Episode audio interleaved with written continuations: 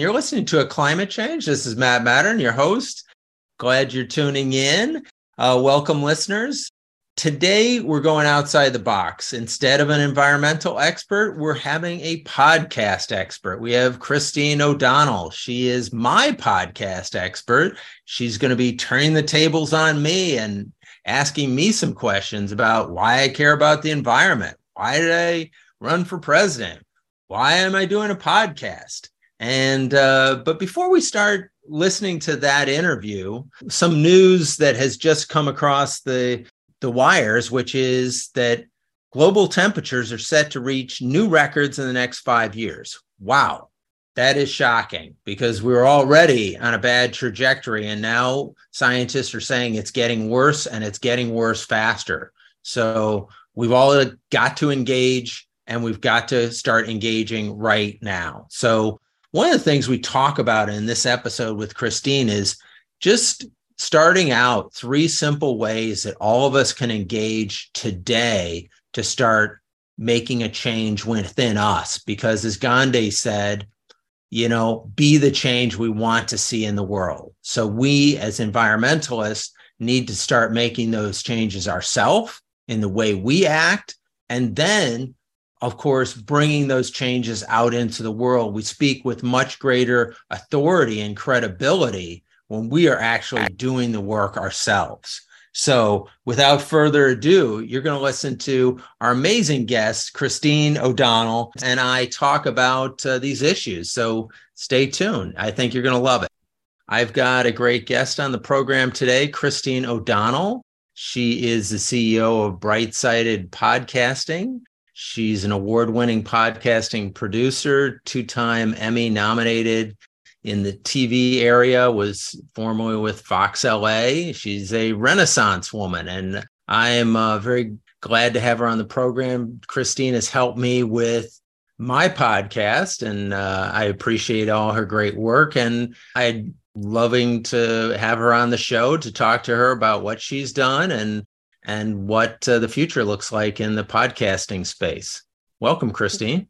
Thank you so much for having me. I'm really happy to be here. And what an introduction.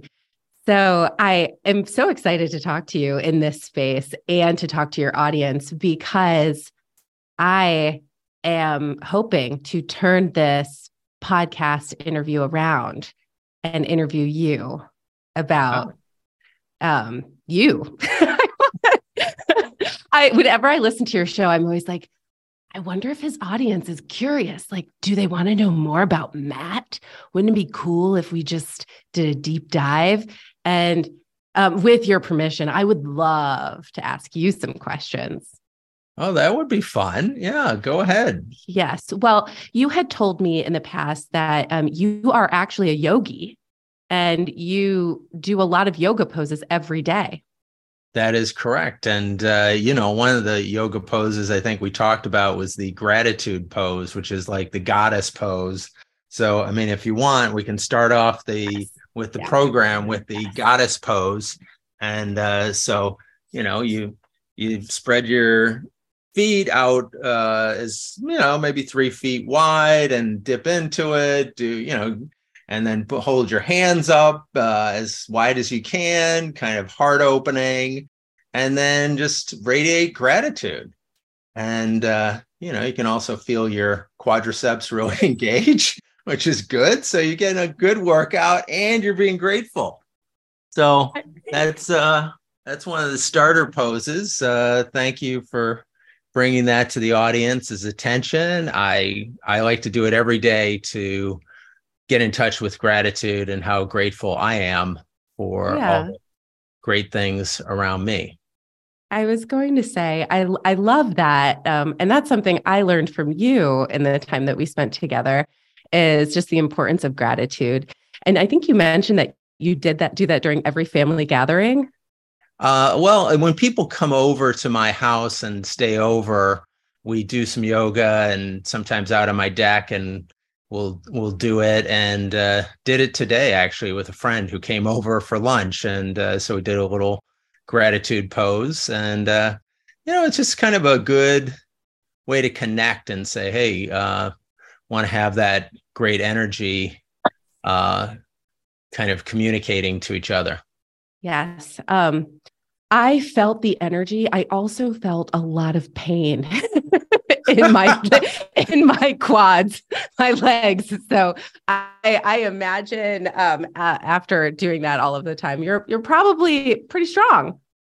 It's it is a good exercise, and I feel like uh, that's maybe a common misperception about yoga is that it's just about kind of stretching without muscle building. But I think there's a lot of good muscle building poses that that yogis engage in.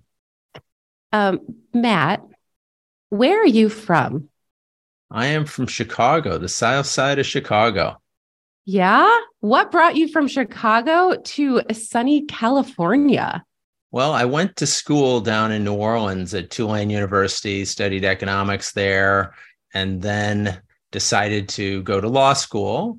And because I had an interest in public policy and and thought that that would be a pathway to me to to serve and I'm just kind of always fascinated by the law so so I went to law school there and then a friend of mine invited me to come out to California one summer during law school and I came out and I really loved LA and so I decided California is a place you ought to be so uh, loaded up the truck and didn't go to Beverly Hills but uh, Palms, oh. California. yeah. Did your is your family still in Chicago? Yeah, most of my family is still in Chicago. Um, three older brothers and a younger sister, and uh, my mom is still in Chicago. So you're number four. I'm number four. What is the psychology of the fourth born? the fourth born uh, well, people towards the end of the birth order tend to be a little more uh, adventurous. I think Benjamin Franklin was like number nine of uh, his family. So they, I guess, all the ground has been broken. The parents have kind of been broken in. So there's more expansiveness that one can engage in by the time you get further down the the pecking order. I'm a firstborn. Ah, a rule follower. Oh, Good. We need you those. got me pegged. I'm a rule follower. My sister, the third born, is the rule breaker. Okay. Um, it's very funny. So, you know, what was it about law that fascinated you so much? Is it because you were rule breaker? Uh, that may have been part of it. I think it's also I, I like to argue, and so I was good at arguing, and I, I think that probably made it a natural sport for me. It's kind of competitive in terms of arguing, and it's almost like sports. So people who are competitive in sports kind of do well in the law because there's a very similar competitive element to it.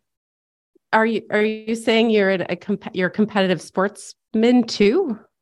Oh well, I I was uh, an aspiring athlete as a as a child. I like to play baseball. I played baseball in high school and tried out for the college teams. Didn't quite make it, but uh, I I enjoyed playing and other sports too, basketball and other stuff.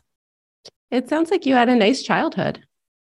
I did have a good childhood. It was it was uh, kind of an idyllic uh, end of the uh, period of time where your kids would just go out and play and nobody was watching us and take bike rides and no moms or dads involved and so it was it was fun. Yeah. So now you're in sunny california. Most of your family is still in chicago. And you have a podcast about the environment. Yes. Yes. Why? Why? Well, I, it's kind of a, an interesting twist in the journey.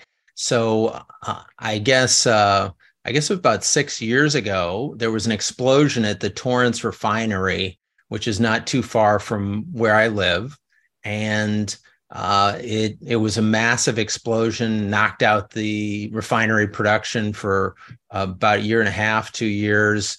It, it registered on the Richter scale. It was so powerful and the US government went out to investigate, and Exxon had kind of had it running in a dangerous way and caused this explosion. And then we started looking into it, and a lot of the neighborhood folks were up in arms by this situation, and they retained us to uh, investigate it. And we investigated, and the more we looked, the more problems we saw. That not only was there a massive explosion, but there was also a lot of air pollution that was being emitted, which included toxic chemicals way above what the EPA allows, as well as we had experts look and there were toxic chemicals in the groundwater and underneath people's homes. And these, and so that that uh, those toxic fumes would leach up through the soil into people's homes. So it was, you know, it causes a lot of uh, potential problems because of this. So we filed a lawsuit and we've been kind of battling it out in federal court for the last six years with Exxon and the Torrance refinery over these issues. So it's been quite a journey. How many people do you think have been impacted by what happened and what was happening there? It's thousands of people because the entire neighborhood uh, gets pollution, air pollution from the refinery. It, it's it's part of a, a systemic problem in in Southern California to have this air pollution. Um, but it is it was a fairly substantial contributor to the pollution in the in that particular neighborhood in particular. Are there any stories that people told you that have kind of just stayed with you that you can't really forget about?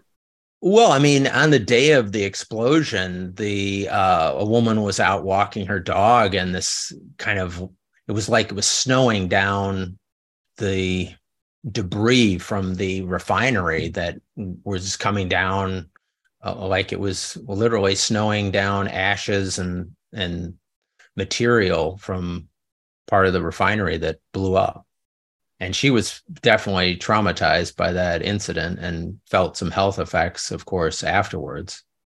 And her dog? You know I, am not sure how her dog is doing. That's a good question. I, I have to check back with her to see how how the dog is doing. Okay. And and what was it about working on that case then like the fact that you have been working on this in and out of federal court for the past six years that has driven you to advocate for our environment? Well, it's a long time coming. I've been interested in the environment going back from childhood of being out, having the chance to go into wild spaces with family on vacations and things of that nature. And so appreciating that and then starting to read more about it when I was in New Orleans, reading about how they were destroying the bayous and, and the wetlands around around New Orleans because of the oil drilling and all of that. So I I was my consciousness was opening to it and I just saw as we all read more and more about the potential for climate change and I, I started to ask myself what could I do to help in this problem and then eventually I kind of got to the point in 2020 that I decided to uh, run for president against Donald Trump uh, because I felt like he was an environmental disaster and he didn't care about the environment. And somebody, more of us should stand up to him and say, this is wrong and we need a change. Speaking of Donald Trump, it looks like he's the front runner right now for the Republican Party that is a bit scary uh, for sure. And, uh, you know, hopeful that that isn't the case at the end of the day, because I, I think that uh, it would be best for the country if the Republican Party repudiated him uh, right now and and uh, somebody else won the nomination. Basically, there's almost anybody but Trump would be an improvement over him. Like Ron DeSantis? I mean, I'm not a fan of Ron DeSantis at all. So, I, but he would be an improvement over Trump. I guess that's my thinking. Uh, even though I'm not a fan, I would probably I wouldn't vote for Ron DeSantis, but I I do think that he could not be worse than Trump.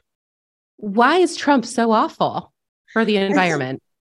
I think he's awful for the environment because he does not care about it. Literally, he has zero concern for it. He comes from the belief that minerals and, and gas and oil should just be extracted without considering the cost to the environment.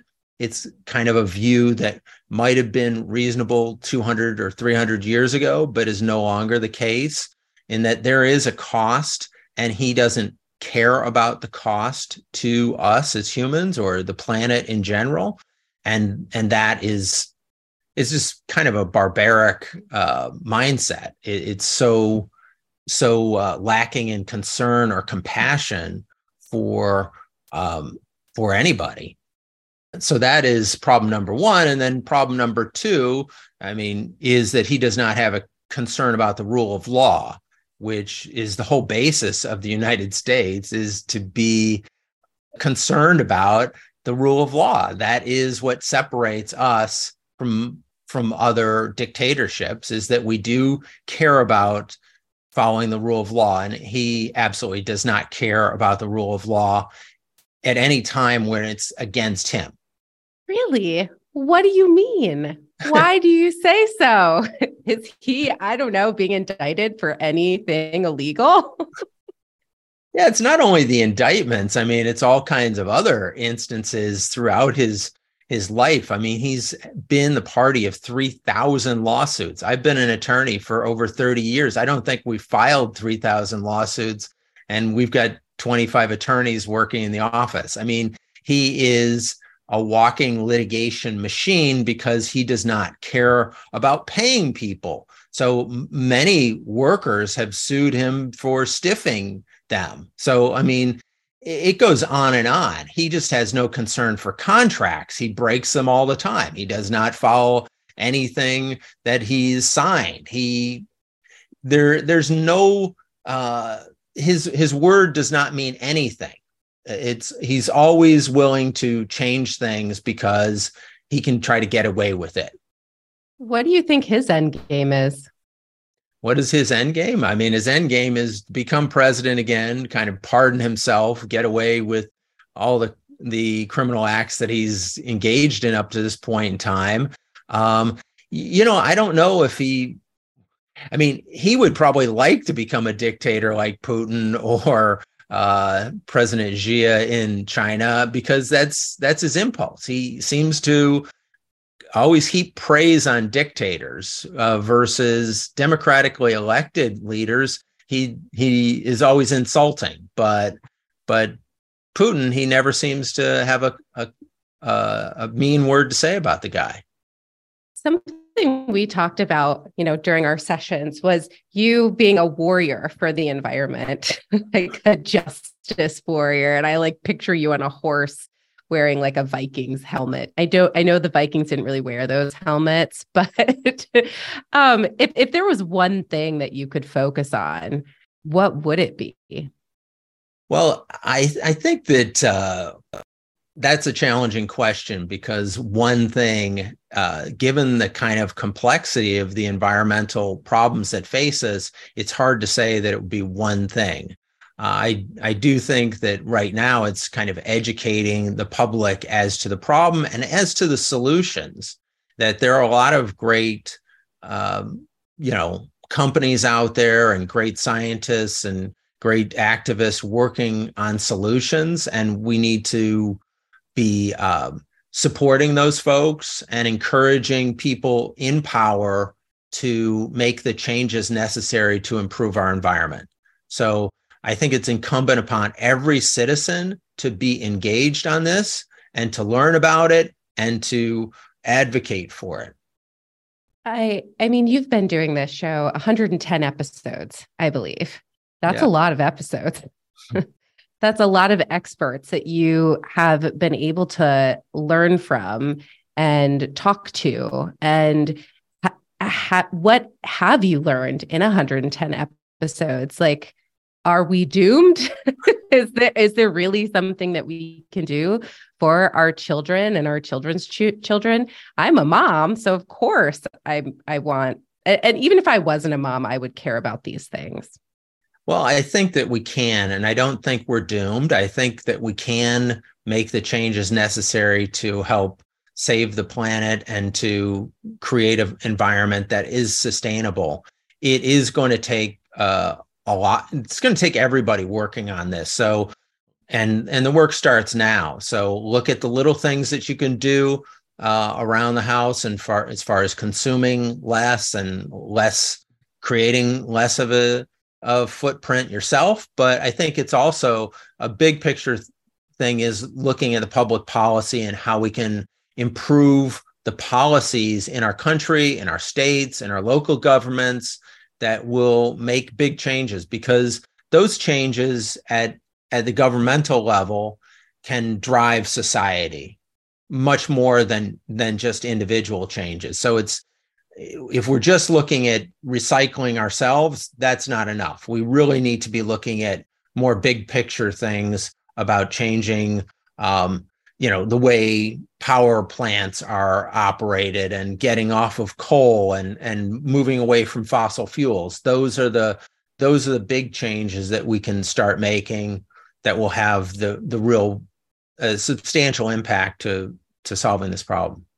So tell me about this photo you you've got this photo on your cover art you've got this photo behind you right now of the mountains and the water and the greenery what is this well, this is, uh, I believe, a national park here in the United States. I, I can't tell you which park it is. It kind of looks a little like Yosemite or maybe Colorado. Uh, could be mm. someplace out. It kind of looks out west to me. Um, but I just, I, I thought it was a beautiful shot and it's reflective of, I think, the world that we would like to live in, which is clean and pure and and beautiful. Aw, um, yeah, I I see that is Yosemite. So have you been?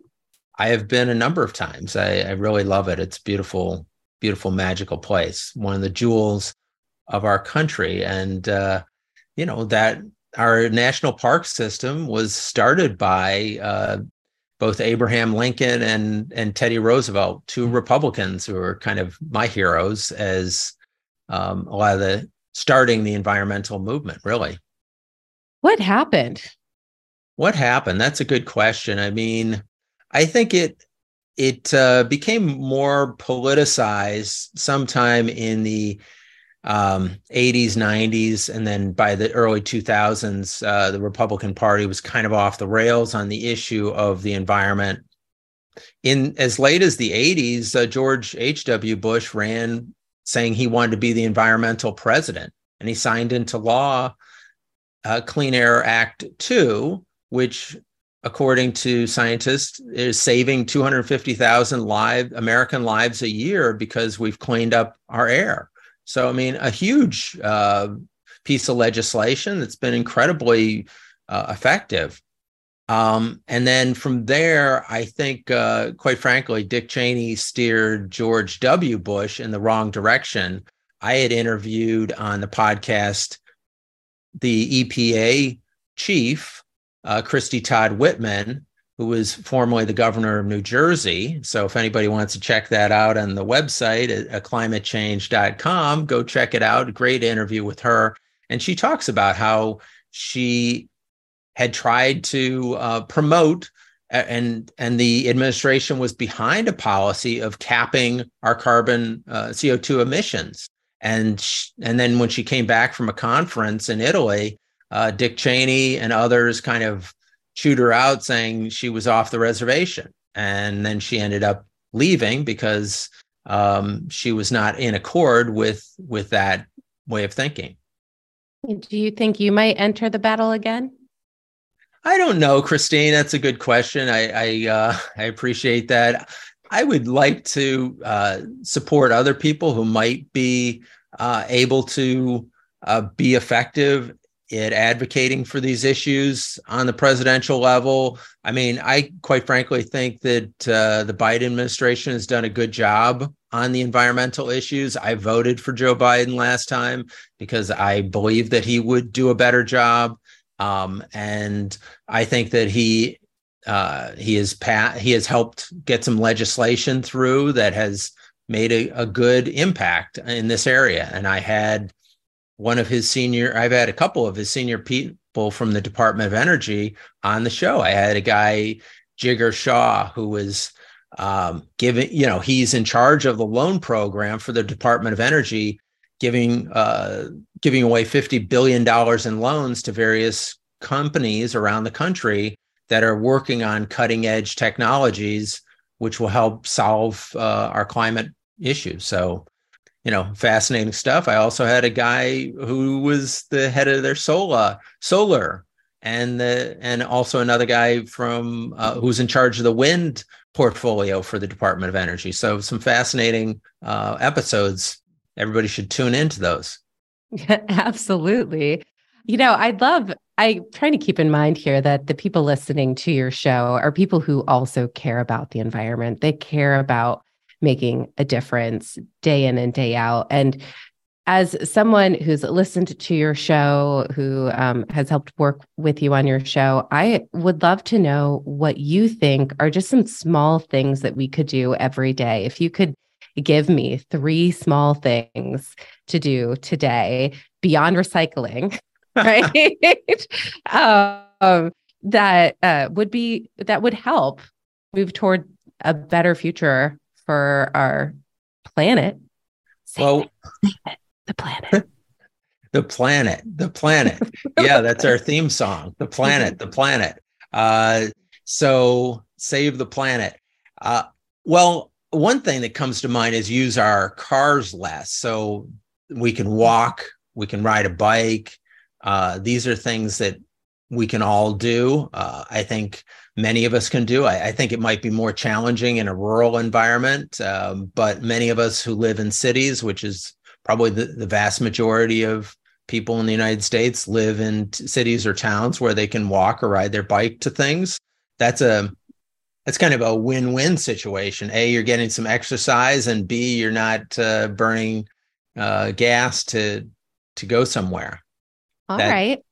That's number one, I'd say. Um, number two, I guess if you're fortunate enough to maybe install solar on your home or somewhere in your um, maybe work um, or you know advocate for you in your community that would be a, a tremendous move in the right direction so i would say that's that's a big thing um, i think maybe if you're talking about smaller things it, it's just consuming less quite frankly our whole culture is based upon mass consumption and consuming more and more and more and if we're consuming less, that would make a substantial difference. Um, and then, of course, when we're talking about eating, um, probably eating less animal products. And if, you know, if you're game for it, probably going vegetarian would probably be a, a step in the right direction or vegan. I, I haven't I haven't taken that step as day, as of yet, but I there are days when I go vegetarian uh, and don't eat animal products. Uh, I'd like to do it more and more because I do think that it's a it's a better path for for the planet. So three things I can start doing tomorrow is bike to work. I live in a city, so I could I could bike to work. Um, two, eat more vegetables tomorrow. And three, get solar on my house. yeah, there you go. I don't know if I can do solar tomorrow, but I, I do know someone else in my neighborhood just put solar on their home. So maybe I can be like, ha, can I just piggyback off of you for, for a week or something? It'll take longer than that or just consume mm. a little bit less. I guess that's that's another thing that's an easy one for all of us to do is just buying less stuff. I mean, when you talk about it, the clothing industry creates an enormous impact on our environment. And I was interviewing somebody and they're talking about having um, anything other than natural fabrics those polyesters create pollution downstream. Uh, Dana Thomas did this great book on Fashionopolis, um, which which um, really documents the impact on on the environment. And those those microplastics get out into everything. They get out into the fish they get into wildlife. It's all kinds of uh, environmental problems downstream. So um, one of the things that uh, terry tamminen who was a former head of the california epa under arnold schwarzenegger said is wash just your clothes in cold water and uh, don't use the hot water that will save a lot of energy. I think it's, I, I think that some of these things, like they seem so simple, but also it's just kind of, we get into these habits that become our lives and it's kind of hard to break those habits.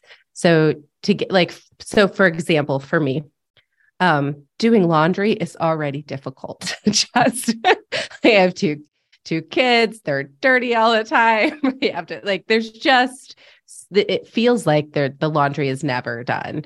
Um, and I just I can't imagine, and maybe that's the problem. Like I'm trying to imagine just them having less clothes and then me just washing them with just cold water that there, there's probably a cold only setting on my washing machine but that also takes electricity. so could i still use my washing machine yeah, you can still use your washing machine, but it uses less energy because you're not heating mm-hmm. the water. Uh, this is what I've been told. I've been doing it for the last few weeks, and I, I think my clothes are okay. Nobody's made any comments about me, you know, uh, being a problem close by. So uh, I guess they don't smell that bad.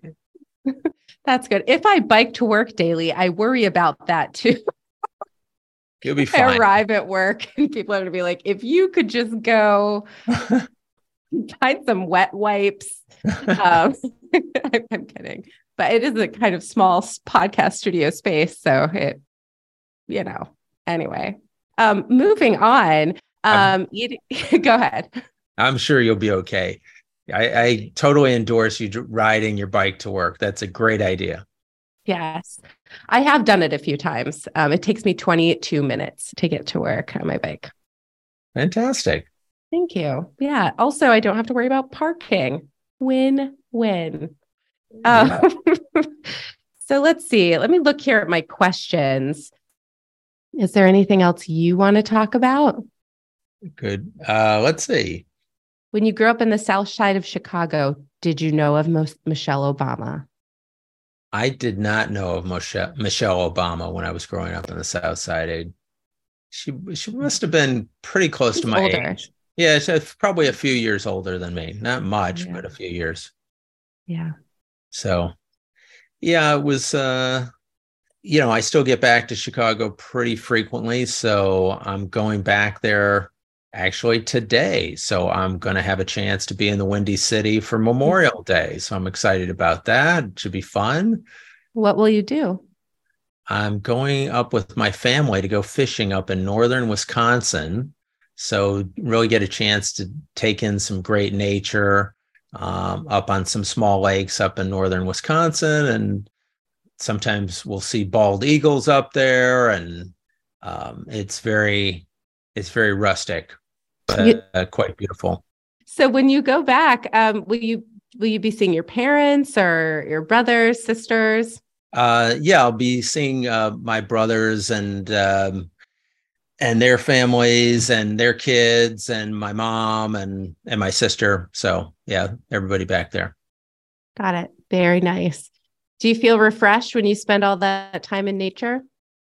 Yeah i think there's that connection to feeling i don't know uh, what it is kind of like a more primitive state when you get out in nature and the serenity and the calm of uh, of the country is is really palpable. You can just feel slowing down and taking a deep breath and just it's less chaotic. Life is a little bit simpler up in places like that than in the big city. And so there's uh, there's something beautiful about uh, being away from the city. Do you worry that it could all go away? Yeah, you you do see it kind of changing. I mean, the the seasons are changing in Chicago. I mean, the the winters are not nearly as harsh as when I was a kid. you can you can see that the there's less snow there's it just doesn't seem as cold as it once was so i mean it's it's noticeable. You look at i think the 2019 of the 20th hottest years have been in the last 20 years. So that's just statistically so unlikely that i think anybody who you know is doesn't have to be a scientist to to see that that is just wrong. I mean obviously it's incredibly improbable that we would have 19 of the 20 hottest years in a row. So what are we going to do about this christine? I mean that's the question.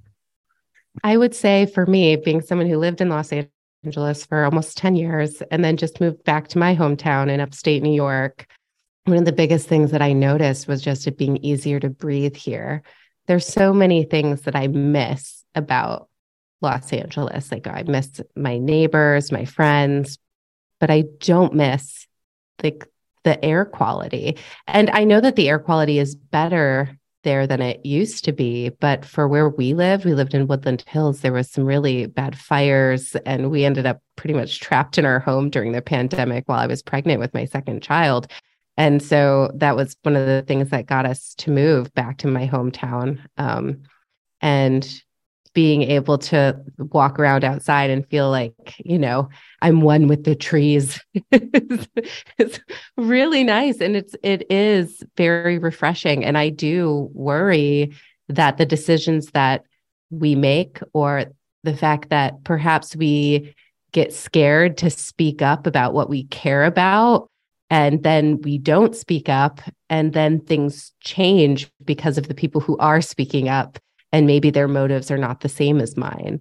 And that kind of forces my hand sometimes right? Like it forces our hand. It makes us have to use our voices and maybe step outside of our comfort zone and put ourselves in places we maybe never really wanted to be because it's outside of our comfort zone in a way we didn't really want to go. But when it comes to advocating for our futures, sometimes that's just something we have to do. So, yeah, I think that making small changes is important. And even if it's sometimes uncomfortable, just you've got to make changes in order for there to be a change.